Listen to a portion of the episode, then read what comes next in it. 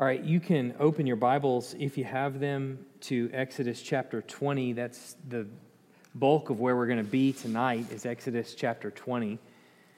Um, we're going to be mostly concerned tonight with the Ten Commandments and looking a little bit more in depth at the Ten Commandments that are going to be given to Moses and the children of Israel there at Sinai. Um, and then my plan for next week is to go into the building of the tabernacle and look more in depth at the building of the tabernacle to close out Exodus. Then the following week, Leviticus and Numbers probably together. Then Deuteronomy after that. And then we'll be on into Joshua, Judges, the conquest of the, the land of Canaan, um, and then setting up ourselves to kind of investigate the kings and the prophets and all of that kind of together. So, um, and that will take some time to get through. So, uh, that's kind of what's coming over the next few weeks. Again, just to remind you, uh, for anybody that hasn't been here since the beginning, uh, basically what we've been doing for the last several months is looking at the Old Testament story and uh, diving into the, both the geography of where the people are at uh, when, when they're you know do, going about doing all of these things we started all the way back with abraham and his tracked his you know traveling all across the, the land. And then we're also connecting not only the geography to the in the significant places from where the characters are at, but also making theological connections as well and helping establish what is going on in the Bible as a whole and what sort of threads are being opened in the Old Testament very early on that we see closed out. Sometimes we see closed out with Jesus in the New Testament, sometimes we see closed out in Revelation and, and on. So it is helping us to kind of form a, a, an overarching story across the entire Bible and helping to kind of paint that picture. Now, you'll remember where we last left off. You may not be able to see that, but all of that is the text right there in your packet if you got one of those when you came in uh, under the review section. You remember that where we last left off, the children of Israel have come out of the land of Egypt and have crossed the sea. God has parted the waters. Uh, they've crossed the sea. The last little Hebrew makes it to the shore, and all the water comes crashing back on the, uh, the Pharaoh's army, and they are all washed away. And the people are going, wandering in the wilderness down south toward Mount Sinai. And along the way, there develops these themes on their journey from the sea down to Sinai, where they're beginning to grumble at everything that's going on, and the Lord is continuing to test them. Because what we're seeing is that God is bringing out of his people, uh, or bringing to the surface, rather, what is in their heart. And he's preparing them, like a father does his children, to give them the law. And the law is going to be a great benefit to them we're going to see the fuller meaning of the law uh, and when we get uh, a little bit later on in Leviticus. But the, the law is going to be a great benefit to them. It's a great mercy to them. And it, it, it tells them how they can come into God's presence. And it's a very, very important thing, a very important theme that really is doesn't wrap up until the end of Revelation. But it's a, it's a great mercy to them that they be welcomed into God's, God's presence. But in order to get them to that place, He has to prepare them first. And so He tests them with thirst, He tests them with hunger, He tests them in a number of different ways. And what is produced out of them is grumbling. He gives them a couple of commands, and what is produced out of them is disobedience because they are a very stubborn people, we're going to find out. And so uh, God has appointed his man uh, Moses to wander through uh, or to take these people to Sinai and to go up from Sinai through the wilderness and into the land of Canaan. Um, at least at first, that's kind of what's supposed to happen. And along the way, uh, Moses is taking the people, they're grumbling a little bit. And what we see is that Moses meets up with his father in law, Jethro, and his wife and children and there Jethro watches Moses do his thing, and he says, Moses, you're crazy. Uh, what you're doing is, is really bizarre, and you're, you're sitting here and you're going to wear yourself out. So you, you can't do this. You're going to have to pluralize your leadership and you're going to have to let other people make some decisions. And so he begins to do that and listens to the voice of, of, of Jethro and, and, and takes his counsel and pluralizes the leadership. And so we see a group of people, which will later be a pattern for the Sanhedrin in, uh, in Judaism coming up later. But 71 or so people begin to make decisions on behalf of Israel and lead Israel and counsel Israel as they, uh, as they go through the wilderness. And then in, in chapter 19, they get to the base of Mount Sinai, which uh, for Israel is where God begins to establish his covenant with them once again.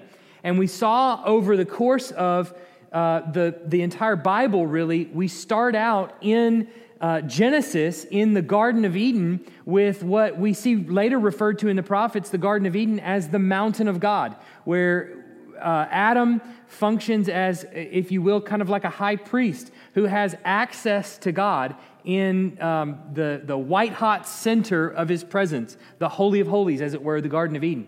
But what happens to Adam? He sins. He's supposed to have dominion. He's supposed to rule and reign. He's supposed to spread the Garden of Eden out. And what do we see in chapter 3? But that he lets an unclean serpent in and it tempts him and he falls.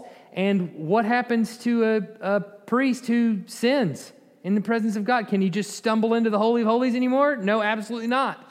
So he is ousted out of the garden, and he and his wife uh, sent packing, as it were.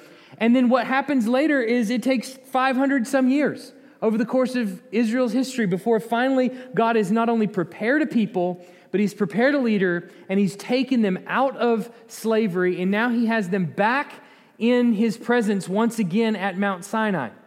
And Sinai has this sort of threefold uh, picture to it. You have the very top of Mount Sinai, which is where God's presence, the white hot center of his presence is. And there's only one person that's allowed up there at the top, which is Moses.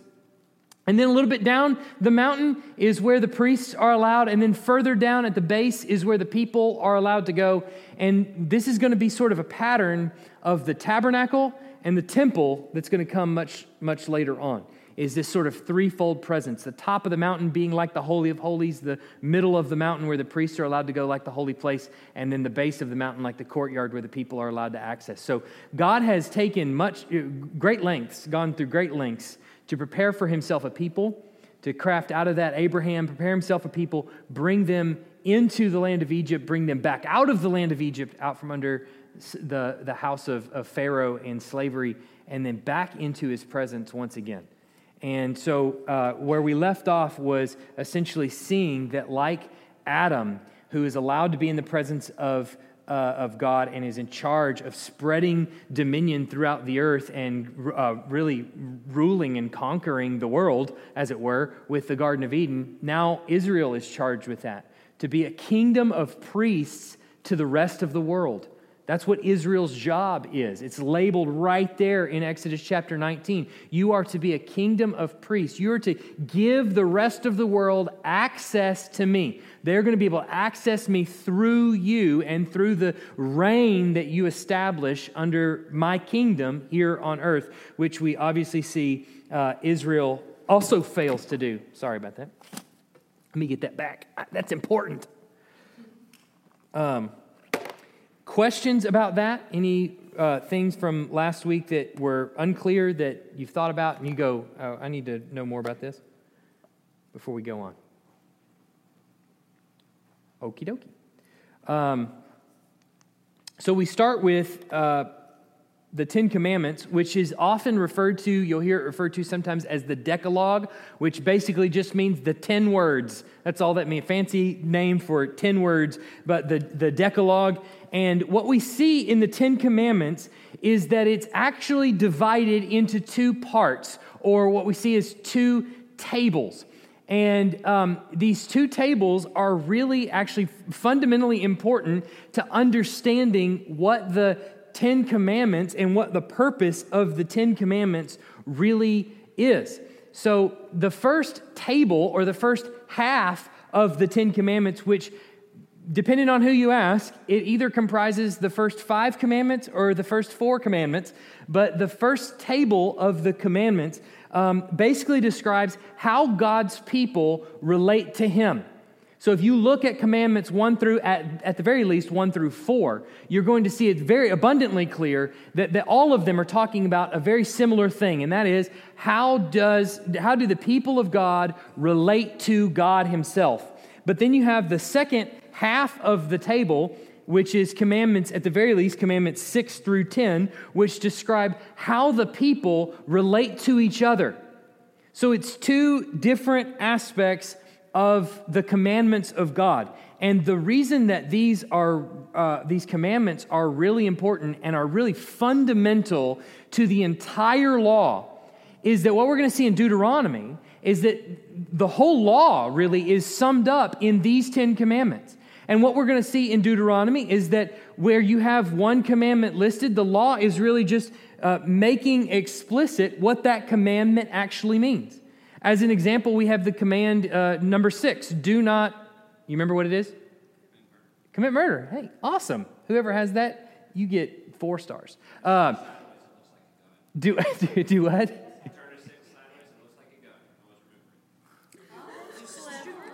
All right. But then what do you do with seven? Because to me, seven looks like a gun.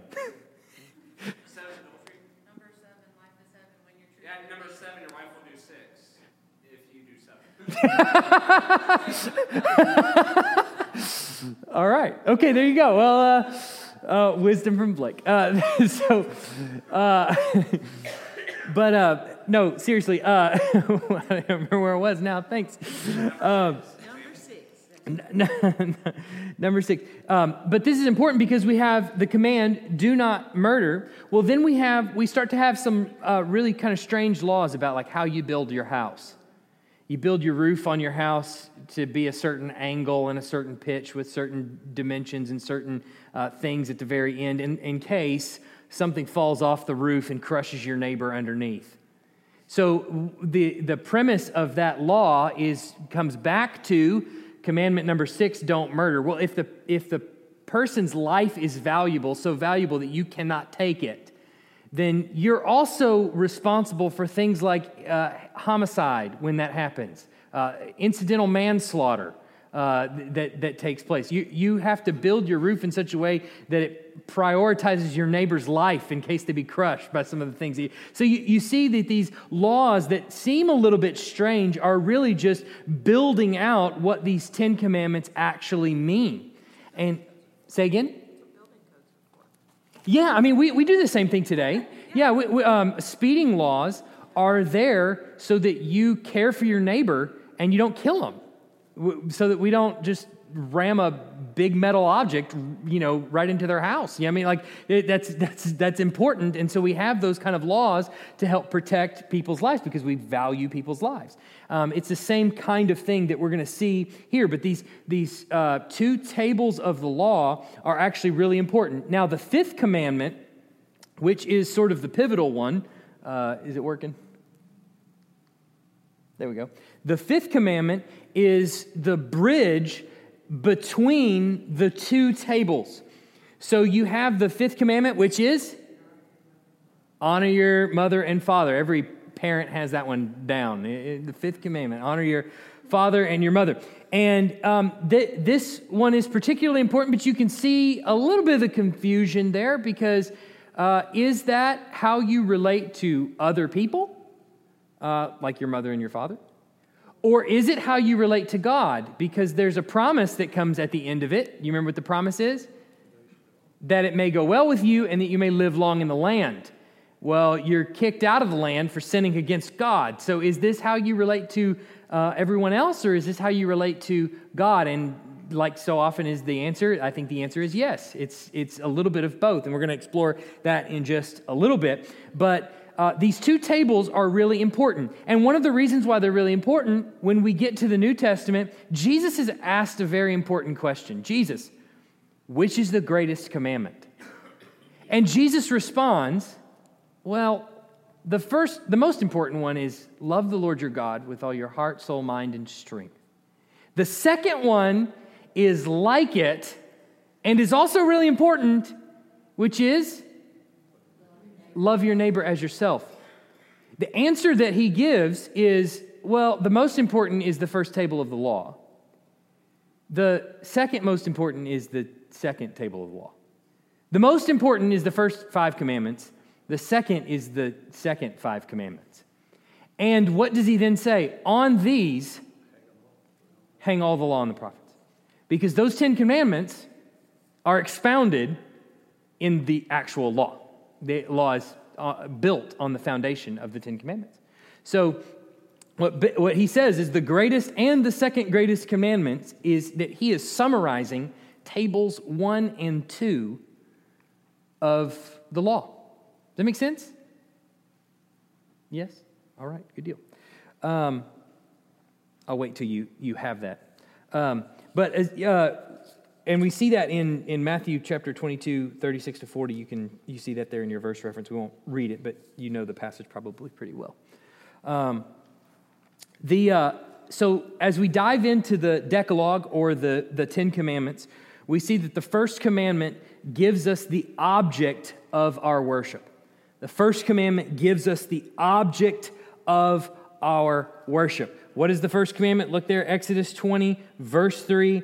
I am the Lord your God who brought you out of the land of Egypt, out of the house of slavery. You shall have no other gods before me. Now, I wanted to include verse 2 in there because I think it's really important that the entire Ten Commandments, all of them, are built on the foundation I am the Lord, I conquered Egypt, I pulled you out of slavery, I separated the waters, I killed Pharaoh's army, I did all of these things. You saw me conquer all of these gods. This is who I am. And so, because of that, I make the rules.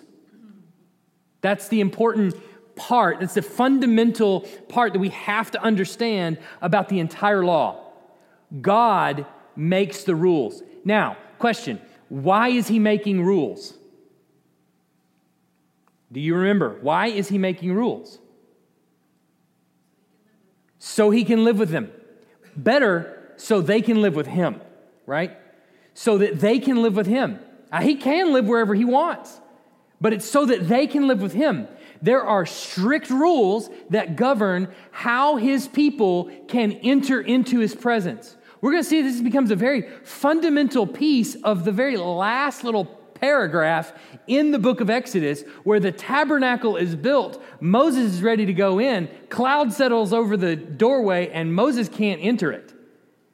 And he's you're left at the end of Exodus going, why can't he walk in? That's what the book of Leviticus is for, to explain exactly why he can't walk in. You can't just saunter into his presence. There's a fundamental principle about the entire Bible that you can't just walk into God's presence. He is not lackadaisical about his holiness. It's a fundamental uh, problem between us and him is our sin. It's fundamental. And so it has to be dealt with. And what we also see is that God does n- never compromises on it. You remember the story in, I believe it's Samuel, where the, the Ark of the Covenant has gone into the hands of the Philistines and it's come back and um, it's on the ox cart, and the ox cart is less than steady. And the Ark of the Covenant starts to weeble and wobble and we know, well, weebles and wobbles don't fall, they wobble, but they don't fall down, right? That, that's a bad illustration. It starts to fall. And there's a man named Uzzah who's nearby, and Uzzah, what does he do? He, he reaches out his hand because, well, God forbid the Ark of the Covenant hit the ground. And so Uzzah reaches out his hand to catch it. That's better, right? Surely God will forgive. I know I'm not supposed to touch the Ark of the Covenant. I know that is a strict no no, but surely God will forgive me in this case because, after all, I'm trying to save it from hitting the ground. That's absolutely not what happens, and Uzzah hits the ground before, before the ark does. Uzzah hits the ground dead. As R.C. Sproul once put it, which I think is, is just great if Uzzah's hand was holier than the dirt, he wouldn't have died. but, but it wasn't. Uzzah perished because God's rules are unflinchingly rigid. You don't touch the Ark of the Covenant. And he did. God's holiness, there's no compromises. And we're going to see this throughout the scriptures. And some of the laws that we see sometimes are a little bit hard to swallow. Sometimes they're a little tough when we read them. That seems really harsh. But remember, God doesn't have to give them his presence, but his presence is fundamental to life. So it's a great mercy to them that he dwell with them, but there are rules that come with it. All right, so uh, it, it, it determines the object of our worship, and not only that, but the Israelites, it seems, is what it's communicating, is that the Israelites are not to bring another God into his presence. They're not to bring another God into his presence. I had a professor uh, one time in college, a little bit of a liberal professor, that told me that this statement, you shall have no other gods before me, was a statement of priority. That you couldn't, you couldn't take another God and exalt them to place number one. Regardless of how many gods there are, don't care. You just can't have them above me. And I think that's rubbish. And the reason I think that's rubbish is because the rest of the Bible, there's never a time where Israel is allowed to have a God that God doesn't, that Yahweh doesn't get really upset. And you don't even have to read that many chapters later. 12 chapters later, in chapter 32, they will build a calf and they will begin to worship it. And they will say, Behold, the one that took you out of Egypt is right here. And God is going to tell Moses, if you don't get down there before me, I'm going to kill them all. so there's not a scenario where God is okay with them ever having another God. What that word actually means, you shall have no other gods before me, is to my face. You shall have no other gods to my face. And where is God's presence? Everywhere. So, where is it that they could actually have a God that it wouldn't be to his face? Nowhere. So uh, it seems as though they're not allowed to ever bring a God into his, into his presence. It, it, it, he's limiting um, uh, what they can actually do. Now, uh, the second commandment we see actually limits our worship. And, and, it, and it basically um, spells out exactly not only uh, what they are to worship, namely Yahweh and Yahweh alone, but how they are to worship. And, and maybe even further, you could say how they are to not worship. Um, so when God calls uh, Israel uh, to himself and he gives them the law, he, he tells them not to worship any other gods, but he also tells them that they can't worship him through images. And so we see in the building of the calf in Exodus chapter 32 they've really kind of kicked out rule one and two, commandment one and two. Not only have they made a graven image, which they're not to do, and they say, This is the God that took us out of Egypt, but the image that they make is a calf, which comes straight out of Egypt. So the odds are what they're actually doing is saying, This is an Egyptian God, and it, there's also an image for it, graven image. So commandments one and two just thrown right out the window right away. And uh, so it's not good. But what God is telling them is that you cannot worship me through images. And so what we see is God is actually putting a limit not just on what you are to worship, but how you are to worship God.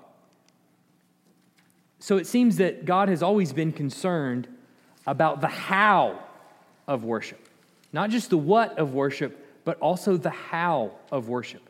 This is part of the reason why there are some things in worship services we don't do, simply because there is no biblical precedent for doing them. Interpretive dance. there are a number of churches that will engage in things like interpretive dance, or there's there, there for a while there was the emergent church movement I don't know if you remember this back in 07 ish. Uh, what's that? Oh man, uh, if you ever walked into an emergent church worship service, there was there were some uh, some crazy things that went on. Actually, uh, some you'd have back here in the corner. Imagine like no pews in here, just chairs, and back there in the corner you'd have uh, an easel and maybe like a sandbox where you could like paint to God. And then over here in this corner, you'd have uh, where, where you could maybe draw or you could dance or you could do something else to God. And what did you say? juggle. I mean, what? I mean, there were just a number of different things, and they would have these like corners, like we used to have in kindergarten, where you'd have like the little centers that you'd go around to, and they they have these sort of things set up in the worship service, and they would kind of allow you to express yourself in a number of different capacities. But it, what becomes clear as you read the Old Testament and the New Testament is there are certain patterns of worship that are described for us. Singing psalms and hymns and spiritual songs is told to us do that. Prayer is told to us do that. The reading of God's word, it's told to us do that. Both Old Testament and New Testament. A lot of things in that regard have not changed about our worship services. Those things have to be a, a, a fundamental part of our worship services. And so there's a, there's a reason why we don't do some of those things, is because well, God governs how people access Him. another really big fundamental one, this will sound pretty obvious to, to you, I think, but uh, it's not obvious uh, the, on the, the, church as a whole. Um, God has determined that in the new covenant, He will only be worshiped through Christ. Only and ever through Christ. And there are churches that will call themselves churches that will attempt to worship God through some other means. Uh, that could be other religions, even. Uh, Islam would try to worship God through another means other than Christ. But then there are people, there are churches that try to worship God through a false understanding of Christ Mormonism, Jehovah's Witness. Um, God is the one that determines how you are to worship Him. And He has said unequivocally, it is only through Christ that you will have access to me, period. And so, our worship services should be Christ centered. That's the reason that the gospel is preached. It should be preached every Sunday. That's the reason that we should sing about what Christ has done for us. That's the reason we should remind ourselves of our sins and confess our sins. That's the reason all of those things should be a part of our worship service, is because we have to remind ourselves it is only through Christ that we have access to God. No other reason. Yes? Go ahead. Okay, so not to worship him through images, and then like all throughout Leviticus, they have all these like really specific, like put tassels here, do this there, make it look like this. Um, what is like? Do you see what I'm saying? Yes. Where I'm like, that's yeah. What the images that he's talking about here are images of him. So that's that's the first part of that. The second part of that is all of those those uh, things that they're told to like put in the tabernacle and put throughout the tabernacle all have a very distinct purpose. Um, many of them we're going to see are going to be connected back to the garden. And uh, so. As of this point, everything I've read, I'm like, that's a lot of description. You yes. yeah. Oh, there's 20 chapters. I mean, nearly. I mean, just about 20 chapters of how do you build a tabernacle. And here, I made this guy over here really good at sewing, and he's going to He's going to build this whole tabernacle for you and make it look really awesome. And you're left, you're left reading whatever it is, 17 chapters or so of Exodus going, what in the world is the reason for this big description? Because he not only, he tells Moses how to do it, and then you see Moses telling the people, and it's the same, it's the same, it's like, you could have just hit copy and paste, select all, copy, paste, and you have, the, you have basically the same thing. And uh, you're left going, why? But back to the whole garden thing, which we'll see ne- a little bit more next week, is that a lot of those images, the stones that are on the priest's garments and things like this, are directly connected back to the Garden of Eden. And so they're establishing a Garden of Eden that's mobile, a, a mobile Eden, as it were, that's going to be going with them into the, into the promised land. And so um, they're, they're really important, but it just, if you don't know that, it doesn't seem like, it seems like just, you know, inane details. And, and sometimes it is inane details, you know. You, you kind of feel like, I can't go through this again. okay. Um, so God has determined how, uh, how we, we worship. The third commandment we're go- we see uh, gives us the reverence of our worship. Remember the third commandment? Look back there, Exodus chapter 20, verse 7. Uh, you shall not take the name of the Lord your God in vain, for the Lord will not hold him guiltless who takes his name in vain. And that is not only just saying uh, his, his name out loud in some sort of profanity, but it is, it is also applying his name to something that he is not in and has nothing to do with. It, it's associating his name with the mundane or the earthly or the terrestrial. It's taking his name in a capacity that is uh, describing it in any less than holy ways. Um, so does that make sense? It's associating it with, with the mundane. That, so it's, it's taking his name in vain in that regard. Somebody have a question? Do you hear a question? Go ahead, Jeff. Yeah, go ahead. Does that mean that like you know churches shouldn't have like meetings of Jesus? Ooh, that's a good question. Of, like, thing? Yeah. Um, so there is there's there's pretty heavy debate on on there's people that fall on either side of the aisle on that. Uh, so some people will say absolutely not. We shouldn't do that. Um, you'll you'll notice like in a in the movie Ben Hur, where Jesus is not shown in the in the movie, um, and it's because of that. I think the the person that was doing that had that kind of take on that Jesus should not be shown, um, from my understanding anyway. Uh, and uh, so there are people that fall on that side of the aisle, and then there are obviously people on the other side that say Jesus actually became flesh. He made himself an image, uh, basically, and he became the image of God f- for us. Um, so there are people that use that reasoning as well. I don't know that we have clear direction on that as it pertains to Jesus himself. I couldn't say definitively one way or the other. I could say it's debate. Follow your conscience. Trust the Holy Spirit will guide you. But don't have Jim Caviezel dressed as him up on the screen. Do what? But don't do PowerPoint with Jim Caviezel what? Yeah, yeah, maybe so. Maybe maybe that would be unwise. I don't. Um, okay, so uh, regard and so the third commandment regards our, our reverence for worship. The fourth commandment gives us the regularity of our worship. The regularity of our worship. Now, this is where things begin to be a, a, good bit interesting because we do also have some disagreement as far as how far we take this and how we're to understand this now in the new covenant. You have two pretty big factions, I would say, inside the church. Inside, I mean, the Bible believing, gospel preaching, Christ centered church. You have two big fac- factions. One will say, one group will say, well, the fourth commandment is the only one that's not repeated in the New Testament, and so it doesn't have the binding authority that the other nine do. Has anybody ever heard that before? Maybe you've heard that? Some, there's some nods. Okay. Uh, I hear your heads rattle. It's good. I, am just kidding. Uh, so th- there, there's a group that will say that.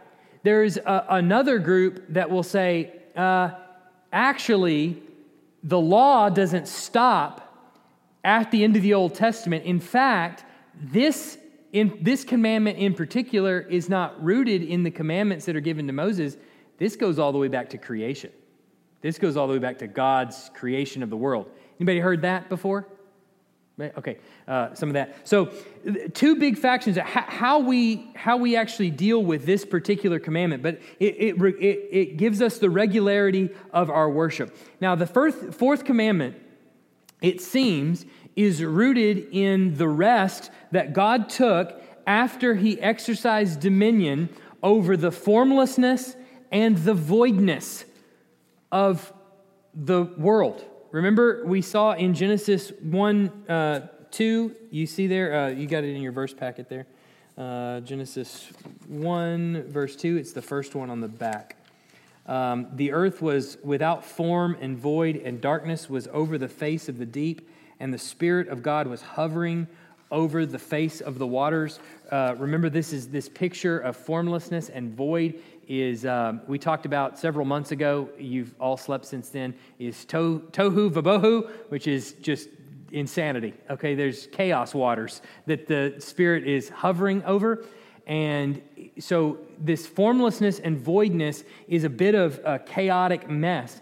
And God speaks into it and begins to form out of it not only the Garden of Eden, but mankind and all creatures that walk on the face of the earth and an earth to actually live in.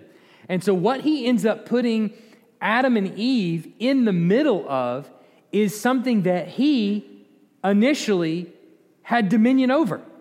So that he took what was crazy and what was chaotic and what was formless and void, and he made it into something. And then what did he do? What did he do? He, he rested. So we see in chapter 2, uh, verses 1 to 3, um, look there, second verse, he says, uh, Thus the heavens and the earth were finished, and all the host of them. And on the seventh day, God finished his work that he had done.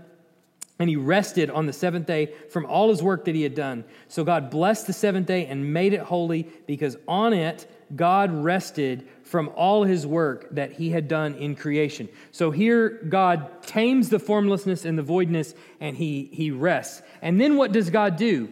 Well, just before that, when he creates mankind, he gives Adam a similar kind of dominion over the created order. He, he, he says, uh, uh, Let us make man in our image. And what does that mean?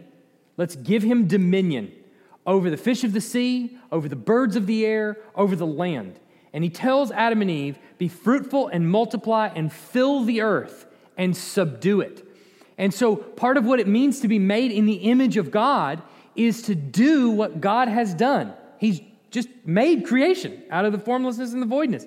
Now they're taking what he's already created and they're spreading it out and they're, they're subduing the rest of the world. They're charged with that um, as we see, uh, so we, uh, let me fill in that blank there. He says, uh, so we must assume that Adam then is similarly resting on the seventh day since God made it holy. He makes it holy after he created Adam. And so Adam is patterning himself after God and having dominion over the, uh, the things that God had given him. But obviously, Adam fails. And so Adam is kicked out of the garden.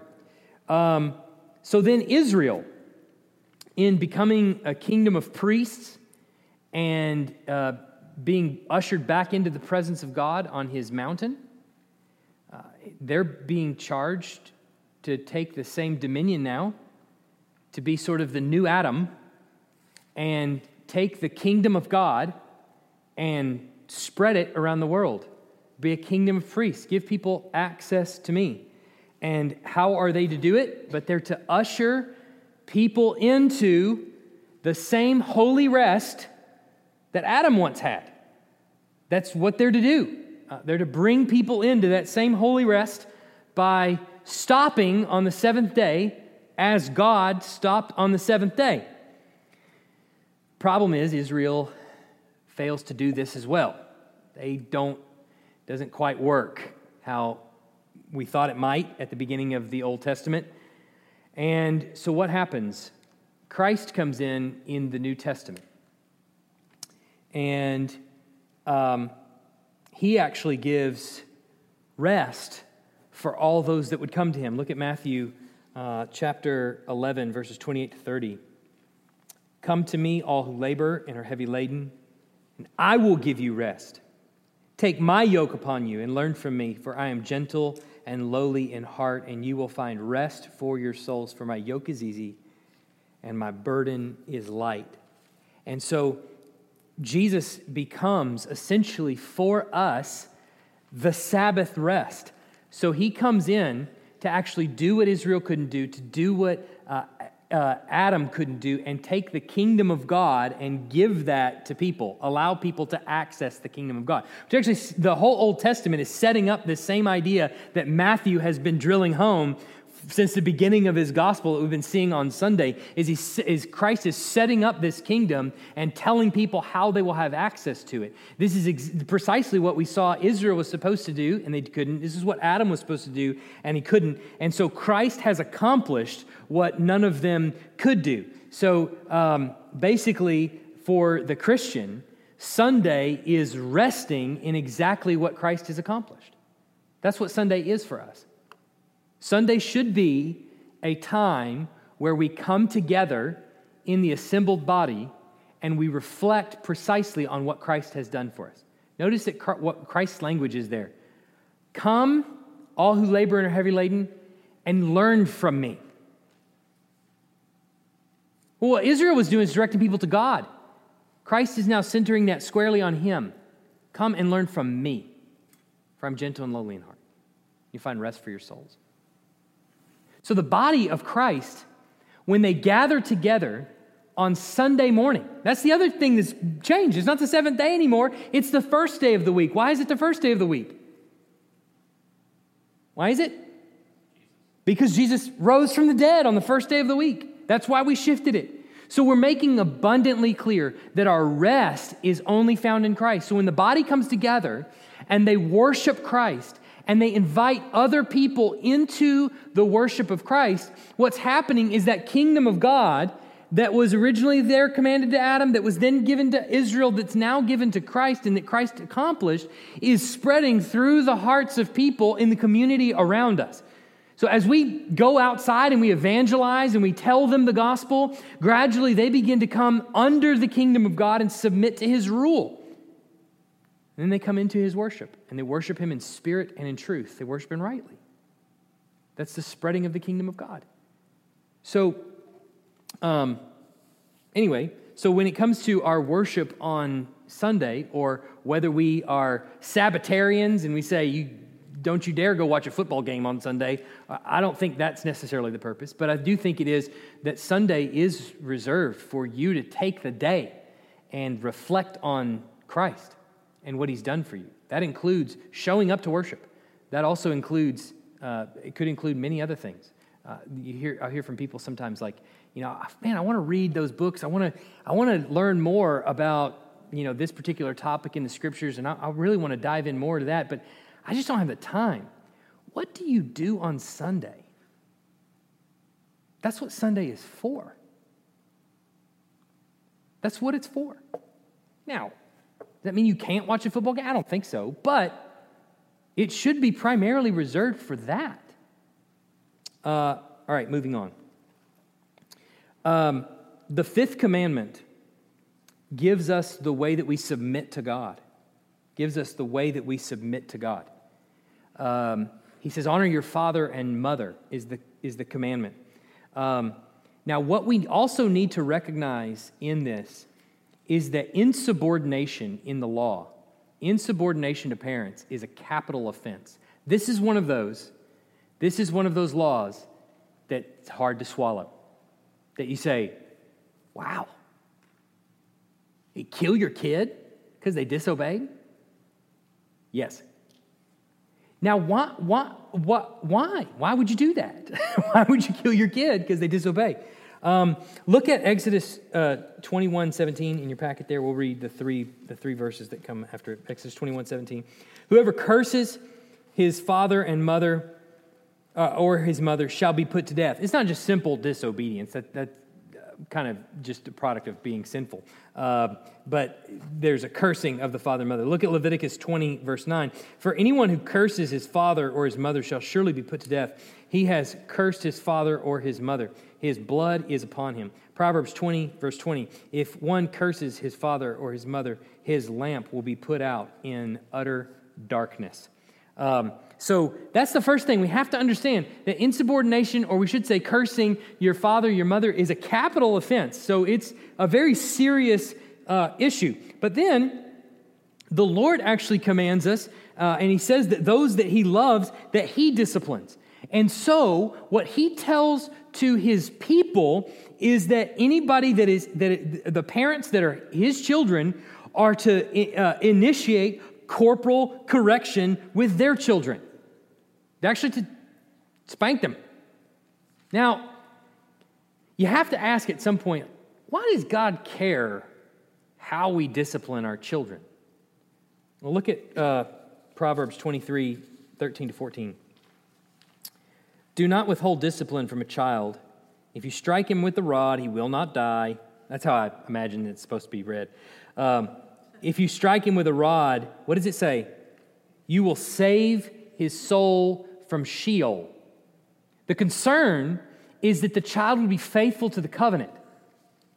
The concern is that they would be faithful to God by first learning how to be obedient to their parents. If they can't learn how to be obedient to their parents, they're never going to learn how to be obedient to God. That's the premise. They have to first learn how to be obedient to their parents. And what God has given them parents for is to discipline them and to correct them. so that they'll understand what it means to submit and obey, believe it or not, so that it may go well with you and they may live long in the land. Why would they be kicked out of the land? Disobedience to the covenant. That's why they would be kicked out. Well, if you discipline them and if they understand what discipline is and they learn what discipline is, then there's a really good chance that they're going to be faithful to the covenant because they know what it means to submit. The, the plain and simple truth of it is that most of the time our view of God comes straight from our fathers. And if our fathers were abusive, it's going to be really hard for us to trust God. If our fathers were negligent and ran out, it's going to be nearly impossible not to see God as one that's absentee. We all know that to be true. And it's true of children too. Go ahead. Where are the guidelines for this? What do you mean? Well, it mentions rod. Uh, you mentioned spanking. Um, So are there guidelines? I know you're never supposed to exasperate your child. That's horrible. Mhm. Uh, You know, or make your child, uh, what's? uh, Frustrated? Yeah. Mm-hmm. hmm Yeah, So, Paul. But, but I'm just saying, so if parents are to initiate corporal correction with their children, Mm. that has to be done well. Yes. I just wondered if there were biblical guidelines that parents might. Few. Few. Uh, yeah. Um, there, there, there, are, uh, there are few. And I do think that Paul adds the, the qualification in Ephesians 6 where he says, don't provoke your children, don't exasperate them, don't frustrate them. Um, so there are, there are certainly measures when, you, when it comes to spanking where um, that can get that can it can border on that right? Very very quickly. You had a, something you want to say Yeah, I guess maybe it pertains more to like verbally how I treat my children and emotionally how I treat my children within punishment is I think that it all has to fall under those other first two commandments, right? Like for the greatest commandments of loving God with all my heart and loving my neighbor as myself. Mm. My kids are my neighbors.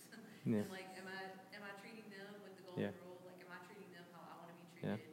Not meaning that like they need a Ferrari because Yeah. I want a Ferrari, but but am I treating them with love and respect? That's like in our house, we talk about love and respect, Yeah. and that that's what Jesus treated people with, and that's what Yeah. we will treat each other with. yeah And I don't know. So I think there are guidelines that are not specifically Yeah. oriented towards only parenting, Right. but they're guidelines that govern all of our lives. Yeah. And you know all parts of our lives, including parenting. yeah yeah yeah i think so um, th- there's um, I, I, I think there are times where obviously uh, if i give a command to my children i'm trying to help them learn to hear my voice and to respond to my voice because I want them to hear the voice of God. Not in me, I mean, I want them later to be able to hear the voice of God and respond to it. And so when I sense that they're getting to the point where they're, no, they're starting to tune out our voices, that's when they need to be reminded that there is such thing as corporal punishment. And I think the reason why corporal punishment is a thing, and this is not totally speculation, I, I think this is sort of where the scriptures are pointing, is that uh, it's a reminder to the child that there is a real hell, that there is a real punishment against the body that will happen if you don't listen to the voice of God. And so there's this on this on this microcosm, there is uh, listening to my voice is you're, you're supposed to obey. And if you don't, then there's a, a correction that reminds you that there's a physical punishment related to disobedience. And, um, and, and, it instills that kind of idea that hell actually makes sense in the end uh, because I got my rear end swatted when I was a kid. you know, like that the, the, there's a connection between the two. And, and God being a loving parent um, is, is obviously communicating the same thing, I, th- I think to some degree. Yeah. A good resource is an old book by Dobson called Dare to Discipline. Yeah. Been out for a while. It's a good out of Bible. print for all Yeah. Dare to discipline. James Dobson. My children never believed me when I said, this hurts me more than it hurts you. and then they had a kid. Yeah. Uh, there have been a couple times where that wasn't true, but, but uh, most of the time it does hurt me more than it hurts them. but, um, but yeah, I, I, think that, and there, there have been several people that have been really instrumental in just kind of forming my thoughts on it and, and helping me understand it. Um, a, a kid's, when, when a child is very young too, they know how to disobey, but they don't know rationale and reason. And the only logic that they understand is not hard, even, just a swat. And that makes total sense. That's all the logic I needed, you know. And the vast majority of a child's spankings, uh, if it's, I think if it's done right, will probably all come before five. You know, vast majority of them will. But um, it's a lot of that has fallen out of favor with our culture, especially my generation. And I think that's really unfortunate because I don't think it's biblical um, to, to withhold that kind of punishment when, when necessary. Um, but we could get into Freudian uh, psychology and all that, and we won't uh, at all. So the, uh, the, the sixth commandment, uh, and we're going we're gonna go through a few of these pretty quick because I want to get to the end to work back. Um, so the sixth commandment commands us to protect our neighbor's life. Now, uh, you'll notice a little bit of a theme here, so just see if you can pick on it, pick up on it. The sixth commandment commands us to protect our neighbor's life. The seventh commandment commands us to protect our neighbor's family. The eighth commandment commands us to protect our neighbor's property. So it's life, family, property. The ninth commandment commands us to protect our neighbor's reputation. Life, family, property, reputation. Do you see it kind of backing off, getting less and less severe as the commandments go on. Then we get to the final tenth one, which I think undergirds it all, which uh, the tenth commandment commands us to protect what God has given to our neighbor. So I think the actual, the, the last uh, five commandments are really designed to kind of take you from actually working backwards 10 all the way back to 6 is they get progressively more severe. Fundamentally, protect what the Lord has given to your neighbor. In other words, don't covet it. Don't look at it and want what your neighbor has, whether that be his wife or his house or his property or whatever he has. Don't look at that and want it. And then it progressively gets more severe the further back you go till you go reputation, his property, his family, his life. How do we treat one another? We treat them with such respect that each one is entitled to his own property, and I'm not coveting that property. And I actually, to love my neighbor as myself, want to go above and beyond to help protect that for him. Does that make sense? Secure that.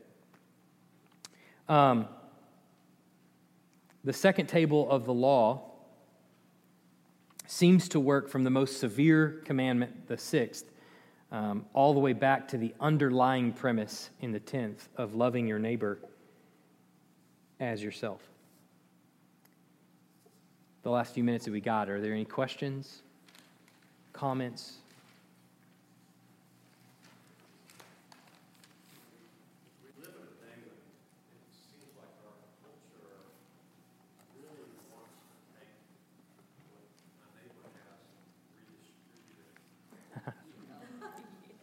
I had a feeling that this question was going to come, and I should have known the finance professor would have. Right.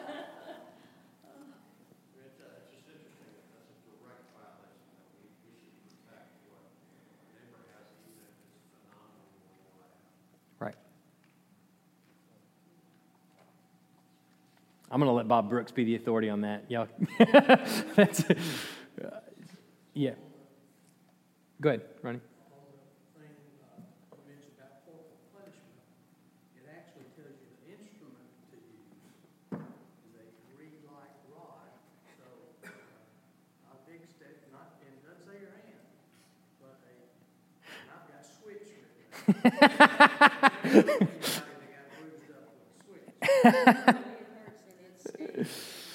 yeah. Our,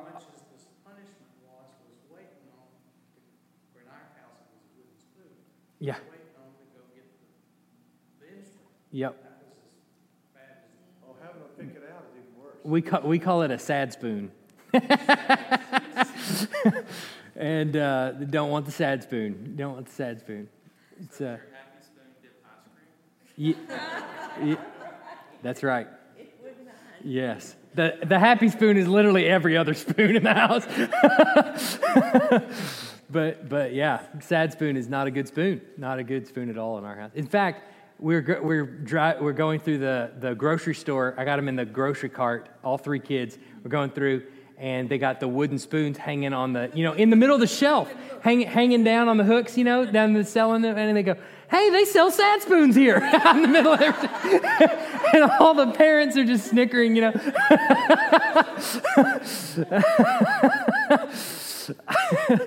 Why would a grocery store sell a sad spoon? Because a bunch of parents. Yeah, yeah, because kids act up in the grocery store, that's why. What Bob said, and, and may I? Go ahead. Perhaps we're talking about socialism. Yeah. Sort of thing. I think Charles Payne, if y'all are familiar with him, he works through the, is it Ramsey? Or did he come out of the, uh, He- He's on Fox Business Network. financial? Yeah, supposedly, there's going to be a debate or a town hall meeting helping people to see what socialism is Yeah. versus Yeah. capitalism. Because so many of the millennials think capitalism is no good, and, uh, there's a lot to be said for socialism. Mm-hmm, mm-hmm. So I don't know when, it's supposed to be aired. Mhm. I think it may be tomorrow night sometime. I Yeah. don't know.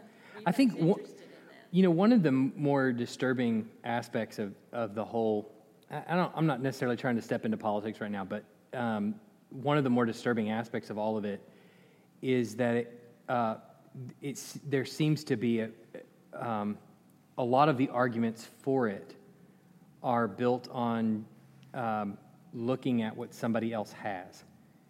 And that is a, there's a fundamental problem there um, that it's built on that. Um, I, I, somebody posed the question one time, and, I think it's a good one: is if uh, w- would you be okay with all of the world's poverty going away if it meant that the richest people in the world got 20 times richer? Nobody was impoverished anymore, but the rich got 20 times richer. And if the answer is no, then you're greedy and jealous, basically. um, you know, it, but the, it's a good way to think about it. But I, I, I do think that a lot of what I hear is built on, uh, again, like Bob said, working against what's commanded in Scripture to not look at another person's property and covet that, that property.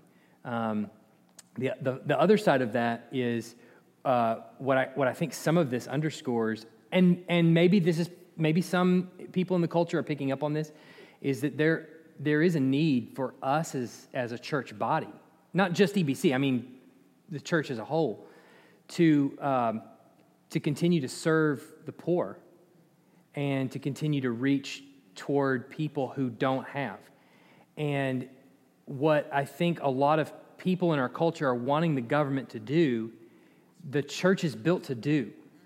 And, I, and, and so I, pa- there's a lot of things that we could talk about here, obviously, but, uh, um, but I think the, the blame does go around, you know, and everybody takes a little piece of it. And, The Bible tells us to care for the widow. Right. And right, the poor and the Right. right, It doesn't say go take from the rich guy and give to him, but it does command us right, to give. right, And if we continue to grow right. our church, then we will have a better opportunity Yep. to be able to Yeah. give and serve. That's right.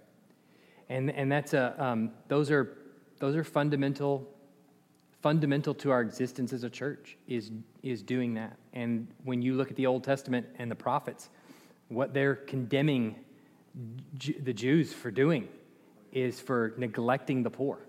I mean, that, I mean, it's all over almost every prophet is harping on that. And, you know, God forbid the church be guilty of the same thing of, you know, hoarding wealth and not, not having ways of helping the poor. That comes, that's fraught with a lot of difficulty in our culture because there's a lot of, there are a lot of times where it's now, it's in some cases, and all you have to do is work on a church staff and you'll see this, but in some cases, it's a, pri- a prideful thing to be poor, in some cases, for some people, to make your money off of other people giving you money and not having to actually work. And, um, and that's, difficult. So you have to sort through some of that too.